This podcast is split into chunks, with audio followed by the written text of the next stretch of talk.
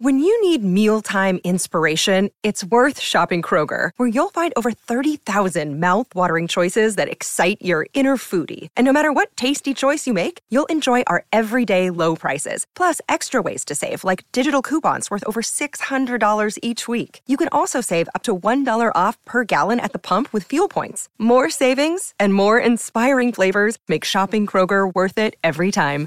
Kroger, fresh for everyone. Fuel restrictions apply. Welcome to the New Books Network.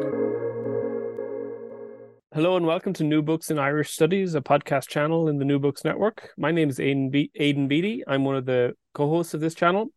Today we're talking to James Fenelon, a professor of sociology and director of the Center for Indigenous People Studies at California State University, San Bernardino. His newest book, Indian, Black and Irish, Indigenous Nations, African Peoples, European Invasions, 1492 to 1790, is the book we'll actually be talking about. But it it reinforces a number of, of things that he's been exploring throughout his career, going back to his first book, Culturicide, Resistance and Survival of the Lakota Sioux Nation, continuing through his book, Indigenous Peoples and Globalization, which reflected current research writing, combining American Indian struggles for sovereignty with related issues internationally and then prior to, to, to, the current book, his previous book, Redskins, Sports Mascots, Indian Nations, and White Racism, which was written to address compelling social issues concerning Native nations and their cultural sovereignty and representation. Um, he has published numerous articles and book chapters, uh, is himself of both Lakota and Irish background, as well as some Norwegian background, um, and has taught internationally on Indigenous issues um, and with urban groups he teaches on urban inequality, social movements, native nations, race and racism, social movements, and has worked with the Urban Conservation Corps, the Californian Indian Nations College, and recently on environmental water research with the Water Researches Water Resources Policy Institute for California State University. Um, he's also an advocate for social justice around the world and has some connections with Smart with Swarthmore, Swarthmore College in that regard. Um, so obviously, there's a lot going on there in terms of your career. Um, thank you so much for joining us. Um, I wonder if we could start with maybe just having you tell us a little bit about your background and how that informs your own work as a scholar. Well, great. Thank you for the uh, invitation and for sponsoring this uh, discussion.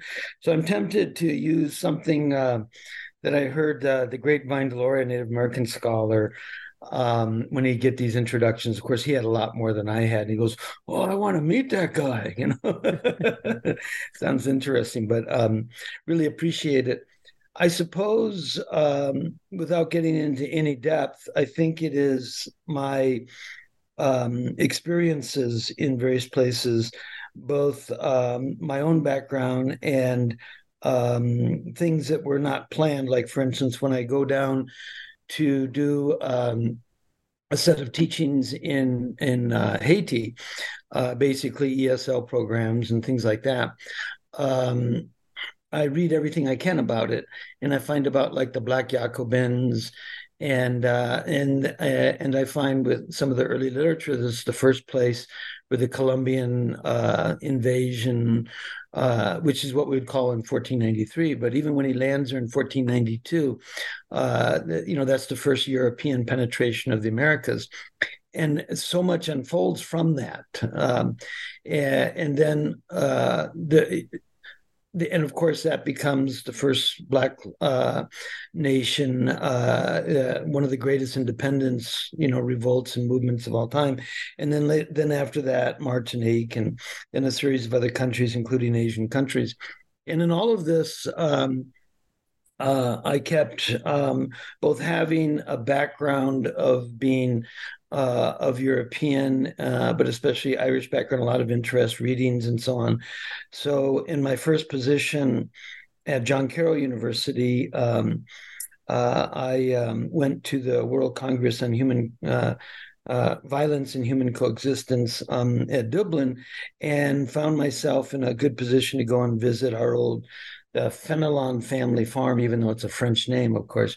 Although there's some argument about that, and uh, one group says, "Well, we don't hold with that second T," you know, you know, and um, traveled around um, uh, you know, Southern Ireland a lot, uh, and of course, a lot was focused on, uh, and that was at University College Dublin, uh, uh, which I, I, distinguish now as, of course, a very, very Irish university versus Trinity, you know, college and so on. Um, but then we went up to the north, and there were the troubles, right? And they just had a recently had a piece on, but you could see the long term development of. Um, you know, colonialization and, and a lot of its violence um, as a legacy effect. And so I, I compared that to um, what I had known, uh, both uh, often talking about being of some Irish descent um, and what that means in terms of being an American. Um, and so that's what informed the book, and it's those kinds of experiences that shaped my um, my worldview. So I was wondering if we could maybe just go more in depth into the book itself. Then um, it, it's effectively a comparative study of of Irish, Black, and Native American experiences. Uh, maybe that's a little bit of a simplification, but but could you talk us through the the content of the comparison that you're exploring in this book? What makes these cases similar, and maybe also what makes them different? Yes, wonderful. And I love how you reverse the order, you know, especially for this podcast. But um, sure, sure. um, yeah, it started a lot with uh, a lot of major race studies, including as it was beginning to penetrate, uh, but not do that well uh, within the World Systems Research Group, um, which had looked at, for instance, Ireland and colonization processes and so on. Um, but I began to realize that the first great racialization was of the so called Indian, especially uh, in the Caribbean conquest. Um, and so, um, but I was immediately f- faced with uh, a series of things that gets more connected to even the formation of capitalism and, and colonization. So you have a lot of waves of the Spanish and in other places the Portuguese um, and then shortly behind that, of course, you know, you have the Dutch and the French and others. But the England, uh, the next major phase, I go in epoch, um, is really controlled by the English and it becomes settler colonialism. And it's not only resource extraction, it's bringing settlers. But uh, uh so a lot of these uh, people were um, uh, Irish. Uh, and then, of course, there were maximal waves uh, of the Catholic Irish being, you know, expelled and deported and suppressed in various ways, um, uh, especially within the so-called uh, indentured uh, categories. You know, very, very continuation of oppression of uh, their places, you know, within Ireland, hundreds of years. Which, you know, I always have to note the the colonization there preceded uh, the Columbian penetration uh, and the American conquest. And so many scholars kind of forget that, especially those that, that look at that creation of white. And then I realized that we have, I, you know, I started by kind of challenging some of the concepts, uh, not all of them by any means, but um, uh, uh, of uh, you know black identity being the primary racial identity. So you had Indian black, and then we're looking at the creation of white but it is really the Irish, especially the Catholic Irish, because their experience being, you know, um, uh, so severely, um, you know, colonized, especially some of the later stages. You know, I mean, stuff that rises to the level of genocide, which is what was being, you know, discussed at, at University College Dublin at the time, about '97, I think, um, and then I realized that's really that that's instructive of this last major category, which doesn't really take full effect until the creation of the United States. Um, you can literally see it in the census. It's the only race mentioned in the census, white. Um, but and then the the most the largest waves of the Irish are about to come, also an experience of late stage colonization. So that's really how it ends up being a major set of comparative um, discussions. Mm-hmm. And where would you see then divergence in terms of those histories? Like, when does being Irish stop being similar to being African American or being Native American? Um, well, almost from the point of um, uh, uh, of being part of the the uh, um, you know the for, the coerced migratory group uh, for labor purposes, um, because they're leaving maximal suppression uh, and this is what is instructive to all the work. I've always said this a lot. In fact, uh, uh, the English even called that, you know, beyond the pale. That mm-hmm. would be the savage, you know, chieftains or whatever. And then also a lower order race. The word race was used a lot, right? Uh, but when uh, Irish are both forced, and you know, there's some some choice there, of course, not a lot. Later on, there'll be a lot of so-called choice, but even that's not really. It's more systemically, you know, forced choice. Um, uh, Irish come to the New World, and this whole idea of this in, indentured servitude or whatever the position is, which can be pretty damn brutal itself, immediately begins one being of a European background and a non-visible or easily easily visible racial identifier begins to emerge as a, as a major form uh, of stratification, um, which really it doesn't hit its full import until the United States is created and you get those um, those um, in the 1800s uh, those large uh, waves of migration, mm-hmm. and that's when you get some early works. I think there's some of the early works like Noel Ignatius, how the Irish became white, and so on. Mm-hmm, mm-hmm. Um, and in a way, you exp- we explain. You know, there's still a lot of course, and there would be for a long time, you know, uh, against um, Irish per se, and then also, you know, Catholic Europeans and so on. And some mm-hmm. pretty brutal religious wars in Europe um, uh, was an extension of that. But all of a sudden, one's positionality comes in, and that is, um, uh, and I think some people began to use the terms in a wide variety of ways optional ethnicity. So if you could uh, shed your ethnicity or at least you know, um, make it less, uh, you could identify with the mainstream group, and your your world was a better place for you. Mm-hmm. So, I mean, you mentioned this just kind of briefly there, but um, it does it is quite obvious that like capitalism as a, as a thing is, is really running throughout all of this. So, how much is this really just a history of capitalism? Well, you know, they're in a bunch of the fields, including my own sociology, but uh, they've really been, uh, and they're going back to other works like uh, Cedric Robinson, and all these people that talk about racialized capitalism. Mm-hmm. But in a way, they've got the, they've, uh, they've, by separating the terms, they act like it's a special kind of capitalism. Capitalism undergoes formation um, at the same time that broad systemic racial racialization occurs in the colonization periods. Mm-hmm. Uh, and I'm coming stronger and stronger um, uh, into that mode. And what's really important there is, of course, you get all this resource extraction, especially by the Spanish and in other places, the Portuguese and the Caribbean. Uh, and then you begin the institutionalization of it. So the English rise, but this is why a lot of people would see the Dutch for instance, um, or the Netherlands as um, hegemonic, which I believe they never are. But they're in early in the game at um, not only the transatlantic slave trade, but investing in it uh, with insurance. In fact, like Lloyd's of London, some people done some great work on that. Um, and so institutions of that are central to capitalism um, are emerging at the same time. And perhaps most important of all, so what I do in the book, I certainly had no intention of doing it, is I kept running into these. Um, they come privateers. They're really kind of like organized private uh, uh, pirates in the name of the crown. Uh, and they're they're starting you know even in 1550 and they're raging by 1570 1580 up into the 1600s right uh, but they would raid Spanish galleons. Uh, you know, they especially wanted gold and stuff. But if they captured um, Africans to be as slaves, they would try and sell them too. Mm-hmm. So that when they formed the English colonies, um, especially in Virginia, it's a it's actually it's a company town. It's literally a company town.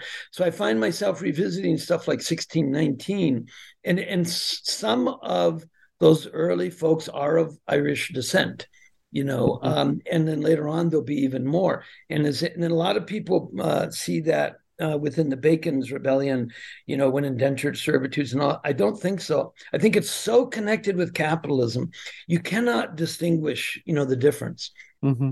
and so vast fortunes are being made and going back to these countries um, but england that had already perfected some of this uh, so one of the points I made, and then later on I get into a flat out comparison with Hispaniola and Haiti, uh, which I certainly had never intended. Um, you begin to see that uh, it was their control over labor and resources in Ireland, some of it preceding 1492. and, and for instance, uh, the Kilkenny laws, right, mm-hmm. um, which you know uh, later on uh, look uh, well, the penal laws are taken from it, and the penal laws actually are a perfect segue uh, into the uh, the institutionalization of the race laws in Virginia. So you see this colonization, which is integral to the development of capitalism, maximize resource extraction, uh, wealth production within countries, and then a movement to the institutionalization of that, even trans- transatlantic or transoceanic, uh, transnational uh, banking, shipping, labor. Mm-hmm. And so when England and other places begin to um, industrialize, uh, it's uh, it's just kind of a natural flow. Mm-hmm. The, the, all of this that you're talking about of sort of the the history of of both race and capitalism in the Atlantic world. There's obviously a really rich literature on that, and, and you're kind of even referencing some of these people like Cedric Robinson or or even Noel Ignatiev, who's looking at maybe a narrower period in that which are who are the scholars that you would see yourself as being in conversation with or in conversation against maybe? Yeah well there's people who have looked at some of this. So i use oliver cromwell cox uh, among others um, and he's really looking at uh, you know capitalism um, and, people like Marx dance around it, but he gets so lost into class stratification that it's like hard to get back to these these incredibly huge, um, you know, racial categories which you know for the black is almost entirely maximize um, uh, uh, racialized labor exploitation mm-hmm. uh, to develop the plantations. But then they there's there's almost the erasure of the indigenous or the Indian is so strong uh, that um, we just completely forget. Uh, to look at them uh, and us as nations, and therefore um, as nations that were occupying lands. And so taking over the lands, which I think is the essential feature of almost all empires in the history of the world, um, is that's a racialized, heavily racialized now. And that contributes as much to uh, the wealth of nations um, as uh, as uh, anything else. And then finally, the early exploitation of uh, labor and colony inside uh, of Ireland by the English uh, but also the Spanish see this. In fact, Columbus has this little island off uh, just off of Madeira, and they see these sugar plantations, mm-hmm. um, and so and they see it's easy to control on an island, so they transfer that almost immediately to the Caribbean. Uh, but then the idea of plantations, and if I'm correct, um, and your readers would know this, I'm pretty certain I am, the Ulster plantation had already been created up in uh, the uh, northeast uh, of Ireland proper. So the plantation model was already there. Mm-hmm. And the plantation model is the agricultural part. So that's where I address Wallerstein. But Wallerstein also never really, um, uh, so it's a pretty bold statement, but he never really uh, looks at these broad racialization patterns, um, other than noting the labor exploitation of Africans. But once you begin to see this in this massive uh, taking of lands, like most of the world systems people, so that'd be Andre Gunder Frank, another person um, who got along quite well with, but um, uh, Immanuel Wallerstein, Giovanni Arrighi, um, and then sociology, Randall Collins, um, and some other folks were at this one at one at Northwestern. It was kind of like my outing, so to speak. And all of a sudden, I presented that the Louisiana Purchase uh, was the single biggest uh, expansion uh, ideologically and in terms of growth wise, in actual real terms, of the modern world system. And of course, people were looking at you would say that in front of Wallerstein. And, and um, so I like to use a terrible uh, TV analogy. that's like, well, Mikey likes it. He was okay with it, right? Mm-hmm. Um, you know, it needed to be unpacked and everything. And so if we see that, you know, like the Louisiana purchase, which is really, yeah, I mean, purchase of what, right? So it's a capitalist term, purchase of what? So nations of people you've never met. Uh, mm-hmm. Uh, over uh, lands that you've never been on, over territories you don't know how far they go then we realize it's it's an act of extreme racialized capitalism uh, and then especially if we see that uh, in an earlier mode and that includes people like andrew jackson and so on um, uh, when they do this and they have the great Indian removals, often referred to as the Trail of Tears for some of the peoples in the Southeast, which was another thing I ran into. So your readers might want to follow up on this. I have a couple of students, so maybe they'll get out in front of them. Um, there not only was a Northwest ordinance, there was a Southwest ordinance, right? And then, so that was you remove the Indian population. Now you have all this land. But on top of that, you build uh, these uh, new plantation systems, especially cotton plantations, which are already moving toward a kind of industrialism. And that's where you get in, you bring in a lot of middle middle level managers, and you run into an interesting thing, the Scots Irish, right? Mm-hmm. Uh, and so they're already a middleman in Ireland, and that's where you see that legacy of colonialism too.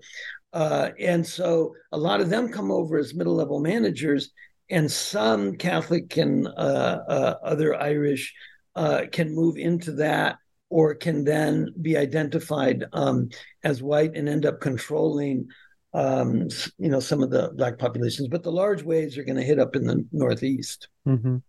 I mean that, that was one of the things i was trying to get at with the sort of this question of where the limits of the comparison that does seem to be always like the end point of irish racialization is that is this is this idea of whiteness, right? And and there are certain privileges that you get as Irish people um, that are that are not going to be extended to African Americans or to Native Americans, um, and that kind of that paradox of being both colonized but then ending up being colonizers is something quite curious about about the Irish experience.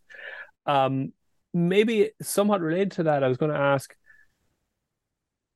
I mean, if you're, you're taking these three somewhat similar but disparate stories and trying to put them together over about 500 years that's not easy how, how do you tell a 500 year story without yourself getting lost in the weeds of it um, or or kind of flattening out these important differences or whatever well that's exactly it um, and so what i did is develop the model for doing that so i identify four epochs and then I have case studies within each of the uh, the epochs, right? Or the, the equivalent of case studies. They're really not cases the way we tend to think of it, but large, you know, uh, national structures, or sometimes the development of the city states or colonies, right?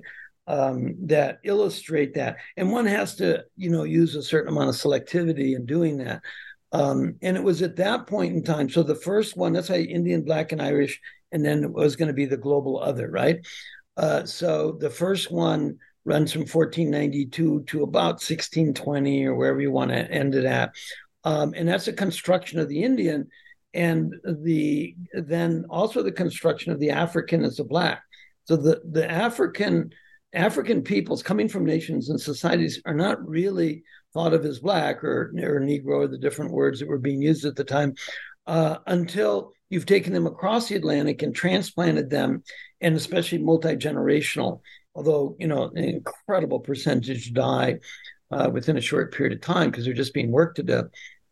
And so then you actually have the construction of the black, but it's relatively the numbers are surprisingly small. So people like Reséndez and all this have looked at places, especially in Latin and Spanish America, and they find a lot more Indian peoples are being enslaved on a much larger scale. But when this takes off with England and a lot of other players, and they become the premier slave traders in the world with the uh, Royal African Company. Again, a company. You know, th- this is the formation of capitalism. This is literally the formation of capitalism, right? Uh, and uh, when they're driving that on up, so that's that second epoch, the black, and then that goes from 1620 to um, you know, one could end at 1780, 1776, whenever one wants. Uh, and uh, now you've got the construction of the white, and that's where the Irish are playing a bigger part, uh, but primarily still as a uh, mostly subordinated uh, uh, group um, because of their ethnicity. And that's what makes the sheer distinction. So I, I end the case studies after 1790, and then an incredible thing happens. But it's also based on what you were just addressing right there. Um, I see racial formation and therefore racism as taking two huge different bents, um, which is still not uh, uh, really resolved.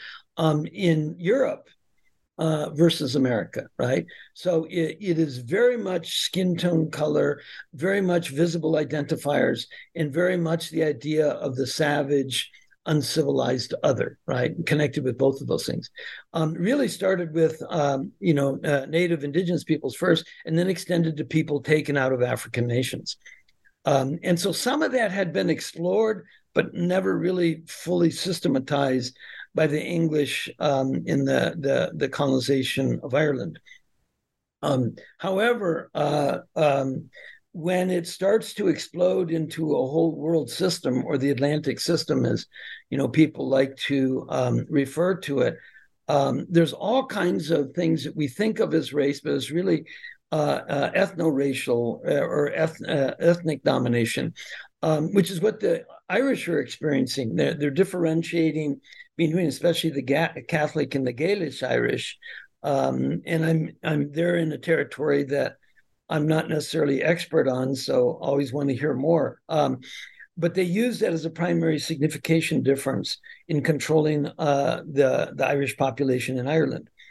Um, and so therefore ethnicity and this also explains even what everybody thinks is uh, you know a great racial genocide the holocaust of the jewish population but like irish themselves there's very little visible identifier difference in mm-hmm. fact the, the the nazis themselves have to get special hunters from jewish people themselves to root out uh, the last stages of jewish people mm-hmm.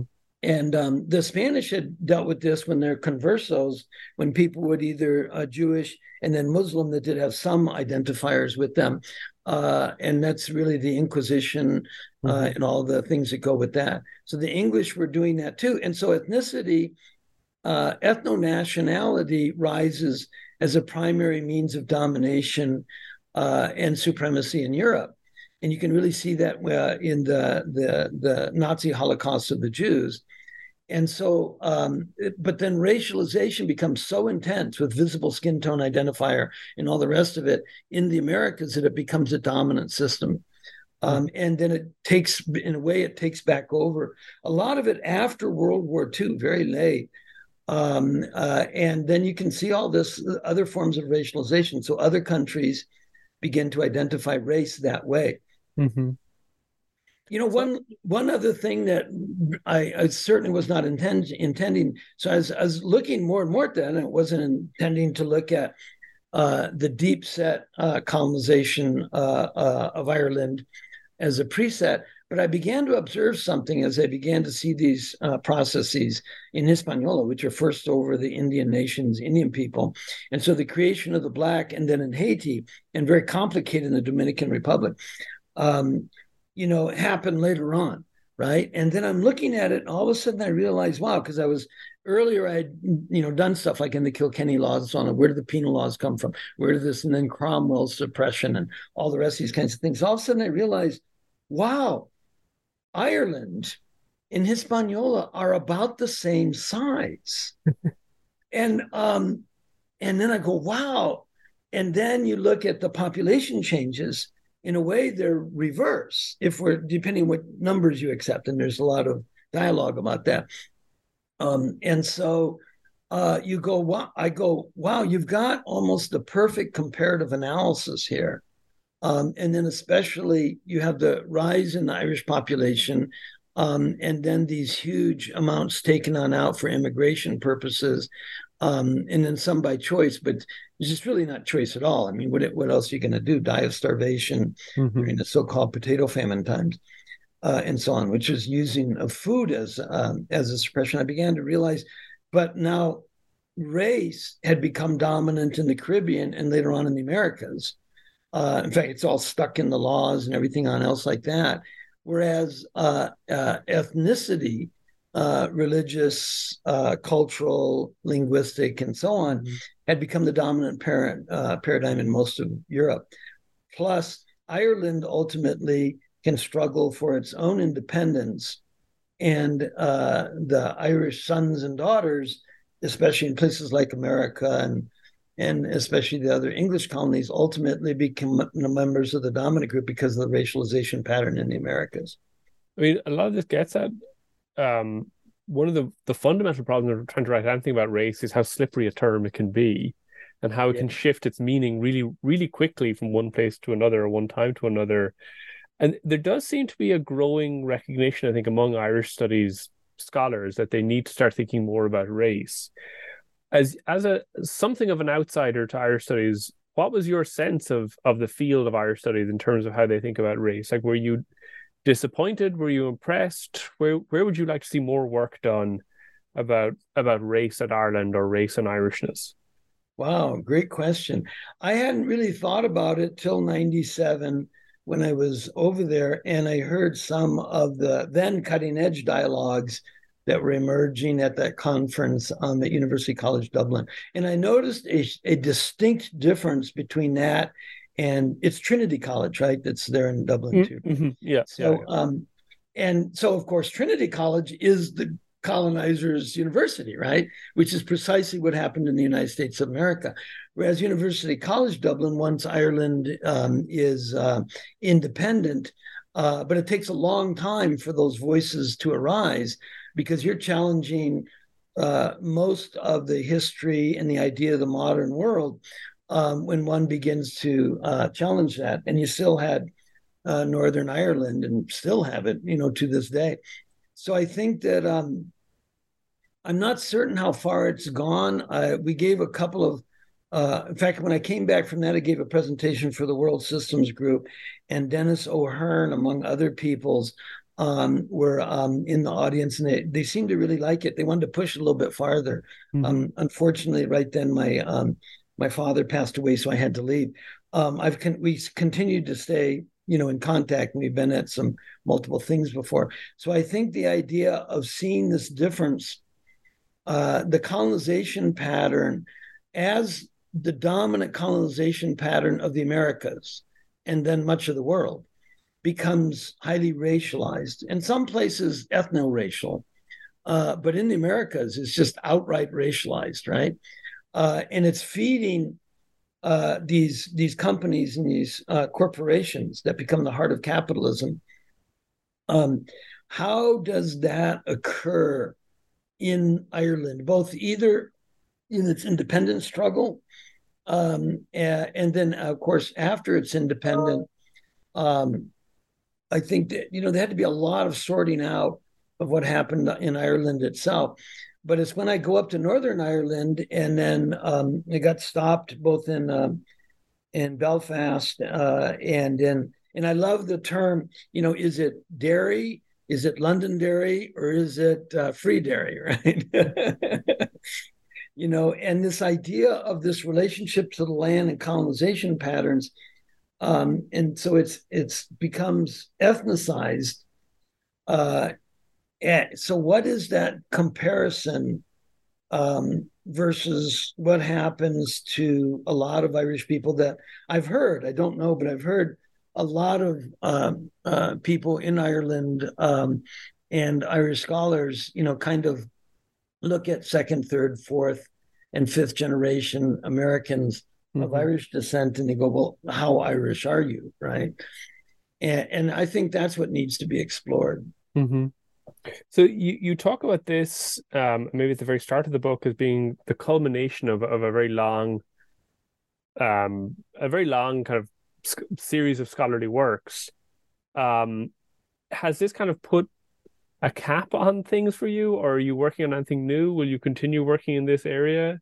Basically, what's next for you? Well, um, I want to do some creative writing. Uh, I could put a couple of things in some major journals probably even our lead journal in sociology. But I would have to spend so much effort into it, especially because of the things that happened on Standing Rock. And so I've known a lot of social movement scholars. And if, in fact, if you're doing this kind of work, this five year analysis, you're looking at a lot of social movements, you know, um, uh, constantly. And so, um, but really, the one that I have committed to doing was thinking of backing off a little bit, but people are saying I need to, is uh, I broke this into two. This was a 500 year analysis. So the opening introduction and the frames of analysis take the whole 500 year. Um, but I got so bogged down looking at two things. One is the formation of capitalism, which was not my intent. and they're so integrated and integral. I don't think capitalism could have formed without the racialized colonization of the Americas. Um, but likewise, I don't think racism took hold uh, without the maximize wealth production uh, that came out of uh, first the colonies. And then my second problem is uh, the formation of the United States which uh, introduces analytically, because of failure to do with these things, one of the biggest distortions that I know of in all the social sciences, right? So uh, we Americans, or at least some of us, um, tend to think of ourselves as having produced this democratic society you know, um, that has which, and I love uh, Wallerstein's take on it. You know, the free market capitalism. He goes, free markets, free markets. Well, where are they? Has there ever even been such a thing? Right? Like all markets and companies move toward monopolization and control and dominance. All of them. There's no there's no exception to the rule. So where are these free markets? He goes right. Um, but the other one is the idea of democracy because within the Constitution of the United States without ever once mentioning race, unbelievably, except for Indians every now and then, and even that rarely, uh, you have a total racialized uh, democracy. And and then which relies and i telling this to my students and i told this to a couple of scholars one at michigan and some other ones and i think they feel i'm probably challenging too much but i noticed that graeber and wengrow um, in a way go at the same thing, right? So that almost all the philosophical and social structural underpinnings are based on something called the Enlightenment. But so once I've done this kind of analysis, I go, well, that's interesting. First of all, the Enlightenment is damn bloody, even in Europe itself, with the mm. so-called religious wars, which are part of it. But more importantly, um, the largest racialized constructions, the largest racialized genocides, uh, probably on Earth, had occurred in the Americas. And the largest racialized exploitation for labor persons, ra- racial enslavement, it ends up being of blacks versus blacks and Indians, you know, in in the world, as far as I can tell, had happened in the Americas in the formation of capitalism. Um, and when these had had had um, had happened, so we can just say, and I take my whole critique down into three words: enlightenment for who? So if you're Native nations and American Indians, and you can make a similar argument, you know, uh, for the Gaelic Irish, Gaelic Catholic Irish, um, if you're Native American, there's nothing enlightening about this period, right? you're being wiped out, genocidally destroyed. And if you're of African descent and called black and enslaved, there's nothing enlightening about this. And in the creation of the United States, what do you mean democracy? You know, uh, or freedom for all men, you know, in patriarchy, because it was not, it was the opposite for Blacks and Indians. And therefore, the United States has presented itself as this product of enlightenment without struggling with uh, the, the deep racialization patterns, which in a complex way includes um, the Irish. And it challenges the very notion of progressiveness itself. Mm-hmm. Well, as as this kind of final comment from you suggested, there's there's just obviously like a lot of very dense and complicated and very important uh, questions running through this book. Um, thanks so much for coming on to talk us talk to us about it. Well, my pleasure. Thank you for um, exploring, especially this um, aspect of it. And um, if you get uh, some more feedback and want to pursue anything on else, I'm I'm game for it because that second book is coming on out, and that'll be after an introductory thing, that'll be 1776 to 2024, 26, probably 26, which makes for a nice decennial break, right? Mm-hmm. Cool. Thanks so much. Hey, my pleasure. Thank you.